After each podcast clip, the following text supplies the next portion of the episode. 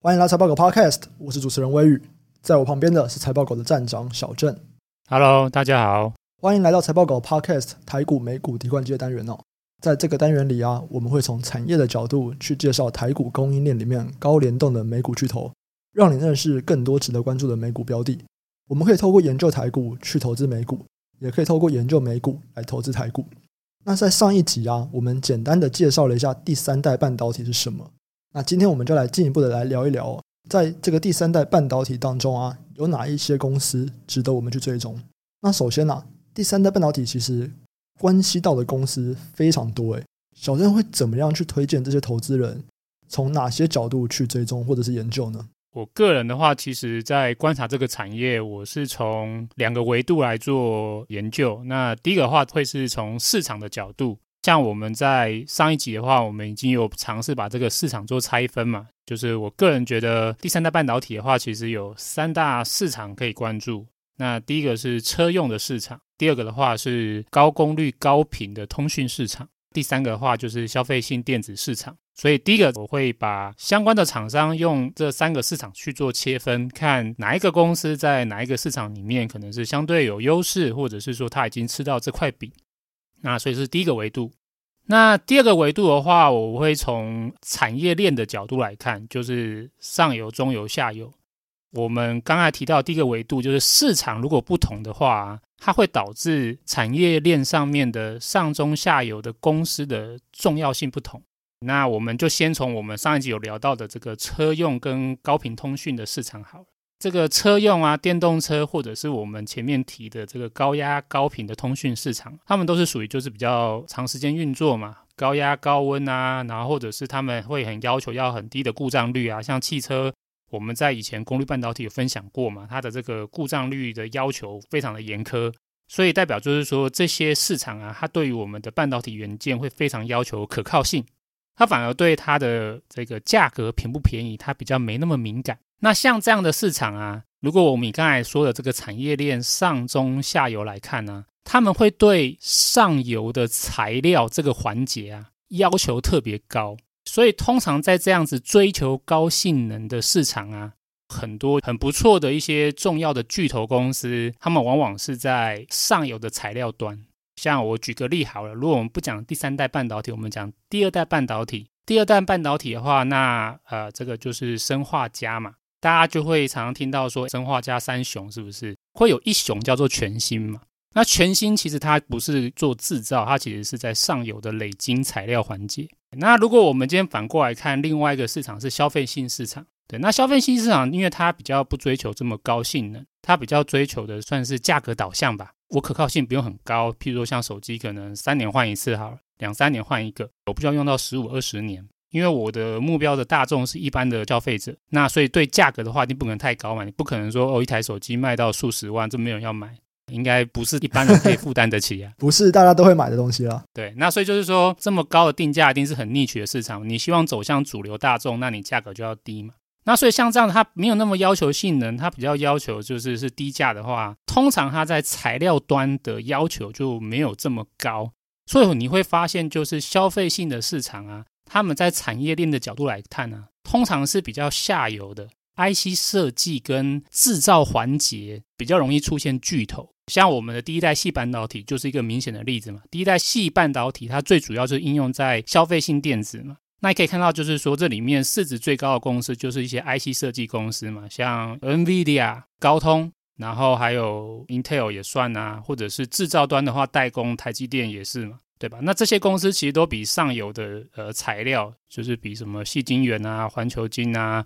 或者是日本的这些盛高啊，这些都市值要高很多。对，嗯。那所以说，如果今天我们关注的是比较消费性市场的话，那我们反而应该去关注的是比较偏向中下游，就是 IC 设计啊，或者是制造环节去找好的标的。所以呢，基本上我就会从这两个维度来看，因为第三代半导体有三大市场嘛。就是车用高频通讯跟消费性。如果今天是前面两个车用高频通讯，因为他们是比较在乎性能的，所以基本上我认为以目前而言的话，相关的潜力标的是可以多关注在中上游比较偏向材料的环节。那如果说你今天对第三代半导体，你是对它的消费性市场比较有兴趣的话，那我会觉得是反而是从中下游 IC 设计啊，或者是代工制造环节这边去找潜力标的。了解，所以其实依照你前面在讲这个，我们目前第三代半导体的潜力市场，不管像电动车啊，或者是高压高频的这种通讯，它应该就要关注到比较上游，也就是材料的部分。那制造跟设计就相对比较不是关键的重点，这样。对，目前的话可以这么说。所以在这边的话，我们就可以来聊一下。那么根据这些不同的市场，他们大概又有哪一些巨头？那首先呢，我们还是先来看一下我们之前就有讲过的车用市场。就是在电动车这个方面，因为电动车就算是属于比较高性能的市场嘛，对不对？所以它看起来应该就会比较偏向于材料这边嘛，重点。没错，因为电动车它是属于追求高性能的市场嘛，所以我们其实呃在观察这个市场的第三代半导体的潜力标的的话，我个人的话就会特别关注的是偏向上游材料的环节。那材料的话，基本上可以分为就是晶圆跟磊晶环节。对，那所以基本上我在看这一块市场的第三代半导体，我关注的是晶圆、磊晶跟制造环节里面有哪一些就是优秀的，或者是我觉得值得追踪的标的，可以持续观察。你要不要先来简单的说明一下晶圆跟磊晶呢？好，我们就先讲晶圆好了。就是说，我们目前我们电脑里面用的那个晶片都是一块一块正方形嘛，嗯，可是它并不是一开始它长得就是那样小小正方形。它其实是原本是它是一块圆形的大饼，经过就是切割之后，嗯，对，一块大饼里面把它切成好多小小正方形，才变成我们目前的晶片，或者说英文可能常用的名词叫 die，就是一个 die 一个裸晶。那所以在还没有切完之前的半导体的晶片的制作，都是在那一块大饼上面去进行一些像我们之前聊的这个曝光机啊，或沉积啊，或者一些石刻啊，就是在那一个很大的圆圆的晶圆上面去做制造。所以呢，就是半导体制造的最上游一开始其实是先产生一个晶圆，或者叫做晶圆片。如果今天是比较追求高性能的半导体元件呢，它可能会在晶圆上面再多加一道工序，叫做磊晶。你想象说，这个晶圆是一片嘛，一片薄薄的晶圆上面，它会再透过一些技术。像气象沉积啊，总之就是想办法在晶圆上面去长出一块很薄很薄的薄膜。嗯，那为什么要特别去长这个薄膜？为什么不直接就从最下面底层的晶圆去做半导体的制造呢？那这主要是因为，呃，在某一些有特别要求的高性能元件上面，它会有很多特别的电子性能要求，比如说它可能又要高功率。可能又要高频，那可能同一个材料它没有办法同时满足，我又要高功率又要高频，所以它可能会把它分开。譬如说，哦，可能你的晶圆是耐高功率的，可是你的高频元件改成是在那个沉积下来的那个薄薄的薄膜上面去制作跟高频相关的结构，那这样子制作出来的半导体元件，它就可以又耐高功率，然后又可以高频。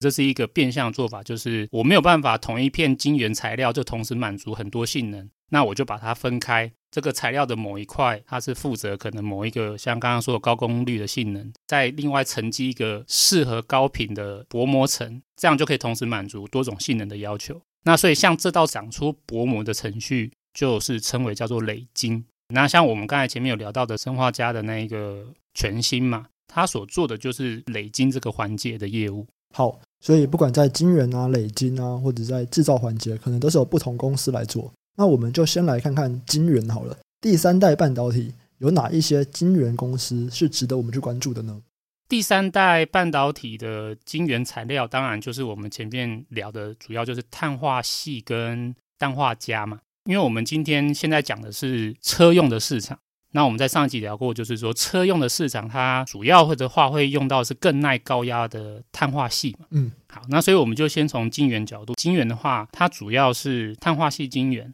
它其实目前产值很小啦。如果根据我这边手边的资料，大概只有不到三亿美元嘛，很小。哦，那真的很小。超级小，对对对，可是当然就是说，因为这个产业才刚开始，嗯，所以说它很小。不过当然换另外一个面向，就是说它很小，代表它还有很大的成长的、成长空间。对，那如果以我们来看这块目前很小的这个碳化系晶圆市场的话，如果是专门讲给车用的，碳化系或是叫导电型碳化系晶圆的生产的话，其实目前大概就是由三家公司主导，这三家公司加起来市占率应该差不多就八成吧，就等于就是寡占哦。对，就是寡占。这蛮有趣的，为什么这么有成长性的产业啊，现在就可以寡占了啊？就还没有经过一番厮杀，它现在就是寡占的？它是有什么进入门槛吗？对，没错，它有一个非常高的进入门槛。碳化矽的目前的进入门槛很高啊，主要是因为它的生产难度跟技术门槛都非常的高。第一个，它难是难在就是碳化矽的晶体长晶成长的难度非常的难。我们就可以先拿来跟我们目前大家比较熟悉的第一代矽半导体来做个比较好。第一代半导体矽晶圆啊，大厂的话，如果台湾大家比较了解的，应该就是环球晶吧。合金也算，这些公司他们一样都是在做半导体材料。碳化系晶体它的要求的生长温度啊，它是在两千三百度 C 以上。那如果今天是细的长晶的话，它就只要一千六百度，所以这个温度就有差嘛。那也是比较低温一点的，你在生产的过程之中比较好控制，难度也比较低。第二个的话就是说，目前碳化系的晶体的生长难度真的很难，而且很慢。你要生产这个碳化系的晶体啊，七天大概只能长出两公分左右的晶体。可是如果今天是细的话，差不多是两三天就可以拉出大概两公尺长的八英寸的晶棒，哦，直接差一百倍。对，差一百倍，而且这个时间是更短。你是七天只能长两公分，人家是两三天就可以长两公尺哦，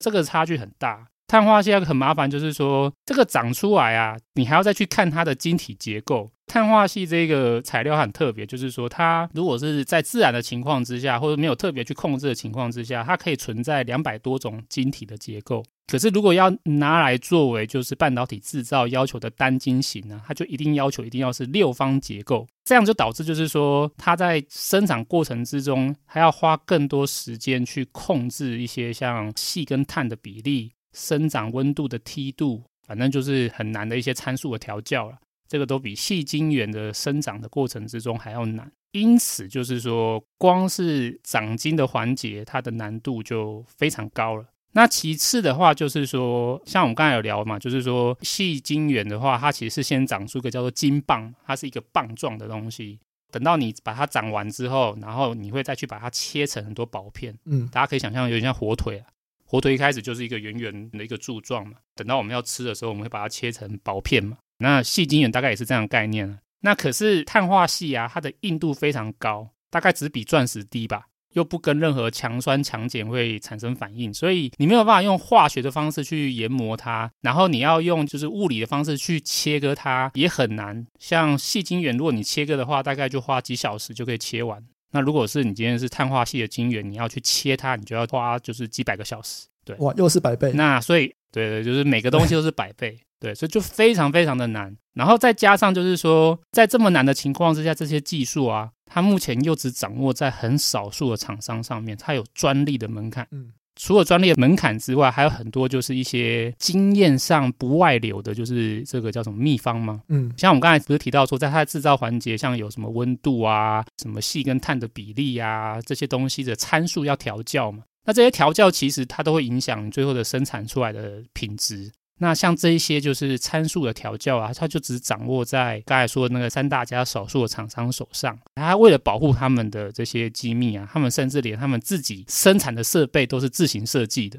或者是买来之后再自己刻制化调教，它也不让你的这个设备的一些参数啊、制造啊去委外去可有可能泄露。所以这就导致就是你目前新进者啊。非常难，就是跟这些既有的业者来去做竞争，因为就是很高难度的这些参数的调教，或者是一些制造的专利都被把持在既有的这些厂商手上，所以这就导致目前这一个市场它的进入门槛非常高，也就导致我们刚才说的，就是现在就只有三大家厂商控制着八成的这个市占率。了解，好，那我这边做一个小小的总结。就是这个市场，它未来成长很快，但它现在竟然是寡占。那原因就是在它的进入门槛很高。这个进入门槛包含了像长那个金棒，这个难度很高。再就是你金棒你要去切成这个一片一片的细晶圆，这个切割的难度也很高。那目前呢、这些东西它要么就是有专利保护，要么就是它是商业机密，也不外流，大家也没人知道要怎么做，所以它才会掌握在就只有少少三家手里。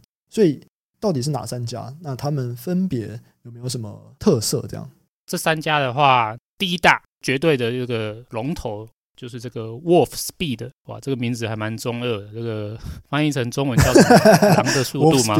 这是好像小时候看的电影，什么熊的爆发力，鹰的千里眼，然后这个是什么狼的速度？对，那这家公司对它就是这么中二，它是美国公司啊，它有在纽约证交所上市，它的代号就叫 Wolf，就是狼。这家公司目前其实市值也已经不算小了，它算是有一百三十一亿美元了。那这家公司名字这么中二，听起来好像是一个就是很新创的公司嘛，对，或者什么很先进的公司，而其实啊，它是一家老公司。它的前身其实是科瑞，Corey。如果有关关注 LED 市场的朋友的话，应该都听过这家公司的名字啊，因为它其实就是早期的 LED 的龙头大厂。它的前身 Corey 啊，其实过去营收主要是有包含像 LED 照明、LED 晶片，还有目前的这个 Wolfspeed 的第三代半导体，或者是所谓的化合物半导体的三大块营收。可是为什么现在却改名叫做 Wolfspeed 呢？那就是因为它的 LED 业务啊，受到近十年中国强力的竞争，所以其实获利表现非常不好。所以最后公司决定在一九年把它的 LED 业务就卖掉了，只留下最后一块，就是 Wolfspeed 这一块第三代半导体的业务。也因应他们这样的转型，所以公司就直接就是跟纽约证交所申请，就是他们要直接改名字，他们要叫 Wolfspeed，所以他们的代号也改，他们代号就改成目前的 Wolf。嗯。那这家公司目前在呃，我们现在讲的这个碳化系晶圆的生产呢、啊，算是有绝对的主导力。他们目前在车用的导电型的碳化系晶圆的话，市占率有我估计在四十五趴。哦，这样几乎就已经是一半的市场，就是他们吃下来。对对，不过他们其实早期更强，早期可能有六七十趴。那当然，因为这几年有其他公司开始成长起来了，所以他们的市占率就慢慢掉到目前大概四十五趴。好，所以其他的公司应该就是另外两间嘛。那另外两间分别又是谁啊？第二名的话，它就是一家日本公司，这个叫罗姆。嗯，对，这个有在日股上市，可是没有在美股上市。这家公司，我想，如果是有在关注日本的半导体市场，或者是对类比或功率元件有在关注的朋友，应该这家公司算是知名的公司啊。早期他们可能在九零年代吧，就上一个世纪，他们的市场比较偏向是呃消费或民用的市场。那这几年的话，他们就逐渐转向是车用、工业、通讯应用。那因为他们就是逐渐想要转向车用工业嘛。所以他们在他们的业务的转型或者是并购上面也算是蛮积极的。所以他们大概就是在零九年的时候，他们是透过并购，然后去取得目前的一些碳化系的技术跟产能。也因此，就是公司在近十年呢，也算是在这一块发展的算是蛮快的。它目前在车用的导电型碳化矽矽晶圆市占率的话，大概有两成的市占率。所以第二名是日本的罗姆，它大概两成。前面的那家 Wolfspeed 是四十五趴嘛，所以两家现在加起来六十五趴了。对，第三名的话，那又是一家美国公司，那它叫做 Two Six，如果中文直接翻就叫二六了，二六公司。哇，OK，好，时间非常带有各种不同意涵的公司名字，蛮好记的啦。它是美国公司，它在 Nasdaq 上市，它的代号就是就二六嘛。当然它是那个罗马字母的二六，所以它是 IIVI。嗯。那它目前市值大概七十四点八亿美元。对，那这家公司如果今天是关注光通讯的朋友的话，应该都对这家公司很熟悉，因为它就是光通讯材料的大厂。公司大概目前三分之二的营收是在光通讯的一些材料或制造了，那剩下的三分之一的营收主要来自于就是第二代、第三代半导体，就是像砷化镓啊，或者是目前的碳化系的这些材料的业务。公司目前的话，一样在这个车用的碳化系晶圆市占率的话，大概差不多十三趴的市占率，十三到十五趴吧。好，所以三大家就是 Wolfspeed、罗姆跟这个二六。大家讲的是讲二六吗？还是大家会讲 IIVI 啊？他们有一个自己帮自己取的台湾名字，可是我没有特别去记啊，因为我觉得二六二六还蛮好记的。对啊，哇，这样子不太尊重的感觉啊。哎，没有哎，这个二六对他们的公司是很有历史意义，好不好？因为他们当初啊，他们会取这个名字，是因为他们早期的产品呢、啊，他们是卖材料的嘛。他们主要就是卖这个，如果以化学表上面是这个嘛，第二组跟第六组的一些化合物材料。哦，对对对对，所以不是什么中二的意思哦，这对他们公司有很大的就是历史的代表意义的。哎、嗯，你讲第二组、第六组，我有那种亲切感，回到那个元素周期表的感觉。对啊，反正这些材料公司通常都是会跟化学很有关嘛。二六听起来怪怪，可是其实背后是有很深的意涵的。好。那这边就是在晶圆的部分，好，那再来电动车这个市场，我们讲完了晶圆，接下来还有累金的部分嘛？嗯，那累金的部分又有哪些公司值得我们关注呢？我刚才前面讲就是说有三大家嘛，那三大家里面至少有两家是在美股上市，所以有关注美股的公司的朋友，那就很棒啊，你有两个大厂可以在美股里面去做关注。如果今天是车用第三代半导体的磊晶环节啊，我们前面有提到说车用是要耐高压嘛。所以它在磊晶，它一样也是用碳化系的材料。那一般我们把这种就是磊晶是碳化系，然后下面的基圆的衬底也是碳化系，这一般称为就是叫做 SiC on SiC 啦，就是 Silicon Combine on Silicon Combine，就是磊晶的薄膜垫加在碳化系的晶圆上面。那目前的话，这块市场啊，它的集中度就比我们前面提到的晶圆环节就是稍微是没那么高。它差不多是前五大合计占七十八趴，前面那个是前三大就八十趴嘛？对，那这边的话虽然也是寡占呢，不过它是前五大才占接近八成。嗯，它一样也是由这些美日的一些巨头公司把持啊，代表性的公司就有像我们刚才前面提到的美国的像那个狼树嘛，Wolfspeed 的二六，他们其实在累金的市占率也都很高。对，哪有像我们刚才前面提到的罗姆，日本的一些公司。在这个环节也是很高，对，那当然还有一个叫做昭和电工了，它在累金的市占率也是蛮高的。除了像美国跟日本这些刚才就已经提到一些大厂之外啊，还有部分的市占率其实是在像韩国跟中国的厂商上面。所以其实我们可以看到，就是说，哎，累金的环节啊，其实哎，亚洲、韩国、中国或是台湾的厂商也有一些小小能见度哦。不过如果真的要讲，就是最耐高压功率的产品上面啊。因为他们要求这个磊晶的厚度都是要求要比较厚，那当然越厚制造难度就越高。以我的观点，目前还是美日厂商是比较具备优势啊。所以在磊晶的环节的话，我个人认为，如果你要关注的话，还是以美日的厂商为主。刚好嘛，就是美日的厂商其实就是刚才前面聊到的晶圆的厂商嘛。所以不管是在晶圆环节或者是磊晶环节，这个 Wolfspeed 或者是二六或者是罗姆。就一样都是可以持续关注的大厂。了解，好，所以这边就是在累金的环节也讲完了。那最后就是在这个晶片的制造和封装上面嘛。那在电动车的第三代半导体晶片制造封装，它的产业集中度是怎么样？又有哪些公司我们可以关注呢？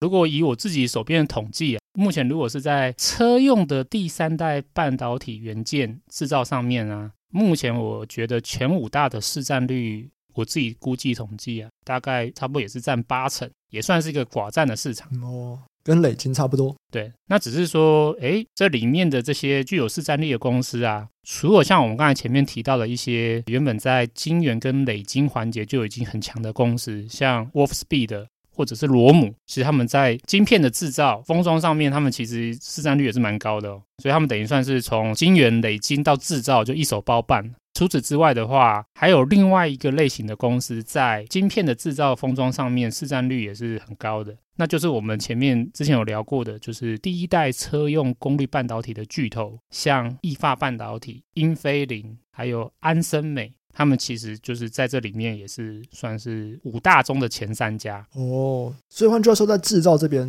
因为它就不像材料那么专门了，所以你原本在做第一代半导体的，它在这边一样可以再进行制造的，对对。或者应该是说，他们有先天性的优势啊，因为他们本来就是在车用功率半导体这边，他们本来就有很高的市占率嘛。所以第一个就是说，他们对于跟下游的客户接触，或者是客户的粘性上面，它有先天性的优势。那第二个话就是说，其实这些第三半导体除了材料不同之外，它在制造的环节其实还是用同样的结构，没有说哦，因为你是第三代半导体，所以你的这个半导体的晶片的结构就会很特别。目前没有了，目前的话也还是像一些 MOSFET 啊。或者是可能 IGBT 吧，都还是采用这些主要结构的半导体晶片。那所以就是说，这些厂商其实要跨入其实不难嘛，他只要就是去跟这些上游去购买材料，然后再进行就是自己原本的制程制造就可以了。但他们还有第三个强项，就是说，其实他们这些公司目前都是功率半导体的巨头嘛，而且他们获利能力就很不错嘛，所以就是说，他们其实不管是公司的规模或资金力上面呢、啊。其实相比我们刚才前面提到的，像 Wolfspeed 啊或二六啊，其实他们的规模都还要大，所以他们的资金力更强。所以其实他们要跨入这个市场，他们多半都是直接靠并购。所以其实他们在过去的十到二十年呢、他们对于这一块市场就已经在关注了。所以他们有花很多的心力，就是去透过并购去跨入这个市场。所以我这边可以讲个有趣的例子啊，像刚才我们不是提到那个 Wolfspeed 吗？嗯，其实最早最早啊，就是 Wolfspeed 的前身啊，科瑞。科瑞其实当初是想要把 Wolfspeed 卖给英菲里哦，结果后来为什么没有卖成功？英飞凌也真的想卖哦，想卖，对，他想买，原本都已经发出公告，就是说他们要做收购，嗯，对，可是后来就是被美国政府阻止。为什么？美国政府觉得这个第三代半导体是他们的关键技术，他们不想要外流。哦。所以就后来就没有办法达成了。还没有办法达成的话，诶，很有趣哦。我不知道他们两边怎么瞧啦。总之他们后来说，诶，那我们就反过来好了。那干脆我英飞凌把我的碳化系，我把我的高压高频的第三代半导体部门卖给你科瑞，换你来做好了。嗯。或者是因为他们那个经营阶层后来有就是改组啊，他们可能重新审视之后发现说，哎，对啊，LED 业务好像被中国打的已经快不行了。那我干脆不如专心发展第三代半导体。对，我就壮士断腕嘛。我虽然过去是 LT 龙头，可是现在已经光环不在了嘛。我不如就是专心的发展这一个。所以你可以看啊，就是说，其实刚才提到这些车用半导体巨头，他们其实并不是说他们没有能力自己做，他们其实有很雄厚的资金，在过去这个市场里面也是涉足蛮深的。甚至目前 Wolfspeed 的部分业务还是当初英飞凌卖给他的。所以其实这两家公司关系很好了，他们其实目前在碳化系的晶圆的供应上面都有长约。那两家的从制造环节的合作也是很密切，因为车用是一个高客制化的一个需求的产业嘛，所以他们配合也很密切。所以呢，像一发半导体啊、英飞凌啊、安森美啊，他们其实目前在第三代半导体啊、碳化系啊，其实多半他们就是靠他们的资金力去并购这些他们目前的产能和技术，那再加上他们自己原本在车用市场的优势。当然，他们就在这一块，目前就是五大中的前三大。那这里面最大目前的话是意法半导体啊。那为什么是意法半导体？那就要感谢马神呐，Elon Musk，就是 Model 3决定采用的是意法半导体的碳化系 MOSFET 的晶片，就直接把它推向就是碳化系车用晶片的龙头。哦，所以现在特斯拉就只跟意法半导体买哦。现在我不知道啊，他当初的话，当然就是 Model 3意法是独家提供啊。哦，好。所以这边有三家，就是我们之前其实也介绍过蛮多次的，易发半导体、英飞凌跟安森美。好，那前面我们已经讲完了，在车用半导体的市场，这个第三代半导体它的晶圆、它的磊晶、它的制造，三个主要的玩家，我们都介绍一轮了。诶，所以小郑可以来最后来做个同整嘛？因为这公司其实还蛮多的嘛。那你能不能够在投资选择上面，这个方向你大概是怎么想的？我们其实从刚才前面聊完之后，我们就发现有一个很明显的一个特征嘛，就是说。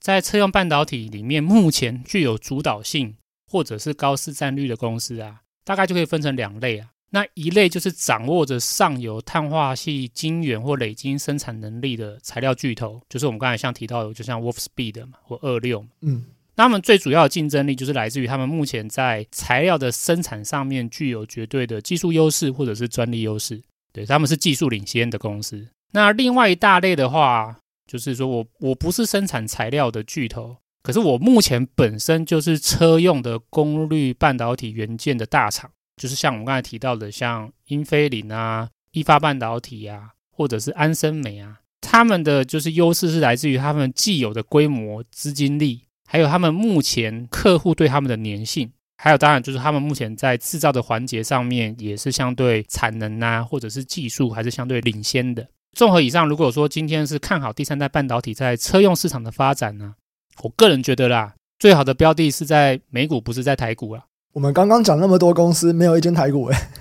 真的是没有台股啊，因为就像我在第一集有聊到嘛，就是说目前台湾在讲这一块，其实都是还在很概念期间呢、啊，也不能算噱头啦。至少红海它很积极的要想要进入这一块市场嘛。嗯，可是如果像我们这样分析一轮就知道说，其实红海目前在这块市场，其实它还没有吃到饼，它只是刚进的，它是一个新进对手。他进来的话，他要面临的就是第一个，他在材料上面，他怎么样去跟这些既有的大厂在技术上做竞争，这个技术门槛非常的高。那如果你今天不是在材料端竞争，反过来就是你在制造端竞争，那你要面对就是直接目前就已经非常强的车用元件的大厂，像意法半导体、像英飞凌、像安森美。所以目前的话，台湾厂商我只能说很有雄心，可是会不会成功，我觉得要以超过十年的周期持续追踪。之前我们不是有提到说红海买下了旺宏的晶圆厂吗？是。所以他们就是要来做第三代半导体晶圆这一块吗？他们应该是要做制造的环节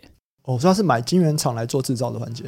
对对对对，所以红海在目前的话，我想应该还是以就是像刚才提到像 Wolfspeed 啊，或者是像二六啊，或者像罗姆去购买上游的晶圆衬底或者是磊晶，然后自己买回来，再透过他们买来的这一个六寸厂来去做生产，做半导体的制造。我觉得这样子的话，其实算是一个连在一起的布局啦。像我们刚刚提到嘛，意范半导体它之所以在第三代半导体的制造、车用这边有一席之地，算是最大的，就是因为它下面有特斯拉嘛，就特斯拉跟他买。那我觉得红海也有类似的感觉啊，他们现在有那个 MIH 联盟，底下也是要做车的，所以也许这些之后他们买的半导体就是跟红海的这个现在买的这个六寸晶圆厂来购买这样。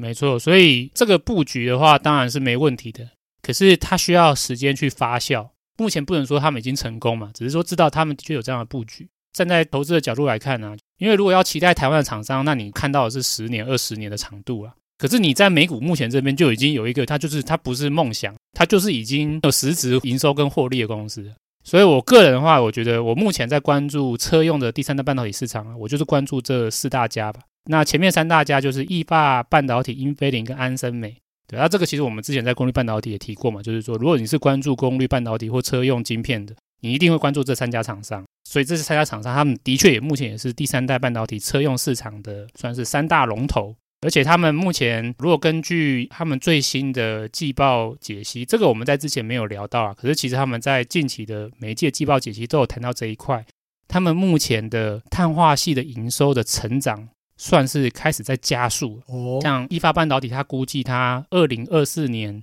碳化器相关营收就会到达十亿美元，这个已经算是占到它目前营收快十趴，已经不是一个很小的基数哦。那安森美的话，也是安森美，它这个目前市占率虽然在碳化系元件上面的比重比较低一点，可是它已经在手拿到三年金额高达二十亿美元的长约订单，它在今年底会开始出货了。所以，如果这样来看的话，那它对它明年的营收挹注，还有对于它在这个市场的市占率的提升，都会有不小的帮助。那最保守可能是英菲林吧，可是英菲林它大概也估计说，它大概在二四到二六年之间，他觉得它的营收可以达到十亿欧元。其实这个都是代表他们已经有明确的在手订单，都是可以看得到、吃得到的饼。所以，相较可能台湾的厂商，红海还在库克这块市场，他们是已经直接拿到大的订单。而且已经在飞速的成长。这三家厂商，我觉得他们是属于就是说又有碳化系成长的机会，那同时他们既有的业务啊，既有的像车用啊、NCU 啊，或者是功率元件啊，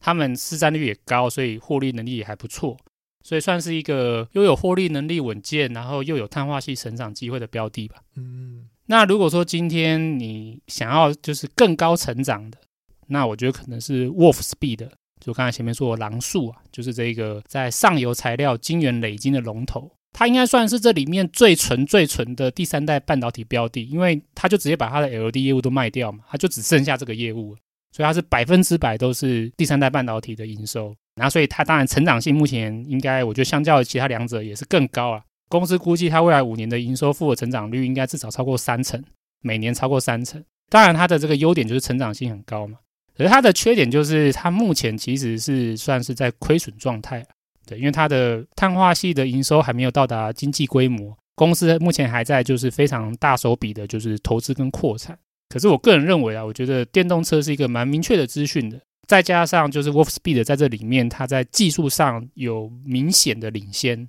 在专利啊，在生产的一些参数的调教上面，都有它的这个技术的明确的领先优势。所以我个人认为啦，就是说，呃，虽然目前是亏损，可是还是可以持续追踪，而且它有很高的成长性。对，甚至公司它预期，它觉得他们二四年他们的这个 free cash flow 自由现金流入就会转正。所以我觉得，如果你是愿意承担一点就是不确定风险的投资人，我觉得 Wolfspeed 也是值得可以持续关注的投资标的。了解。所以在这边投资选择上面，你刚刚讲了三大一小，三大就是易发半导体、英飞凌跟安森美。那这三间公司，他们本来啊就有很不错的业务，就有蛮稳健的业务了。现在再加上这个第三代半导体碳化矽，可以为他们接下来带来不同的成长方向。剩下那个小的，就是 Wolfspeed。它是比较纯的第三代半导体的公司，那也因为它比较纯，只有第三代半导体，或者是这是最主要的它的营收收入了，所以它目前啊，它的获利是比较不好的，目前还在亏损当中。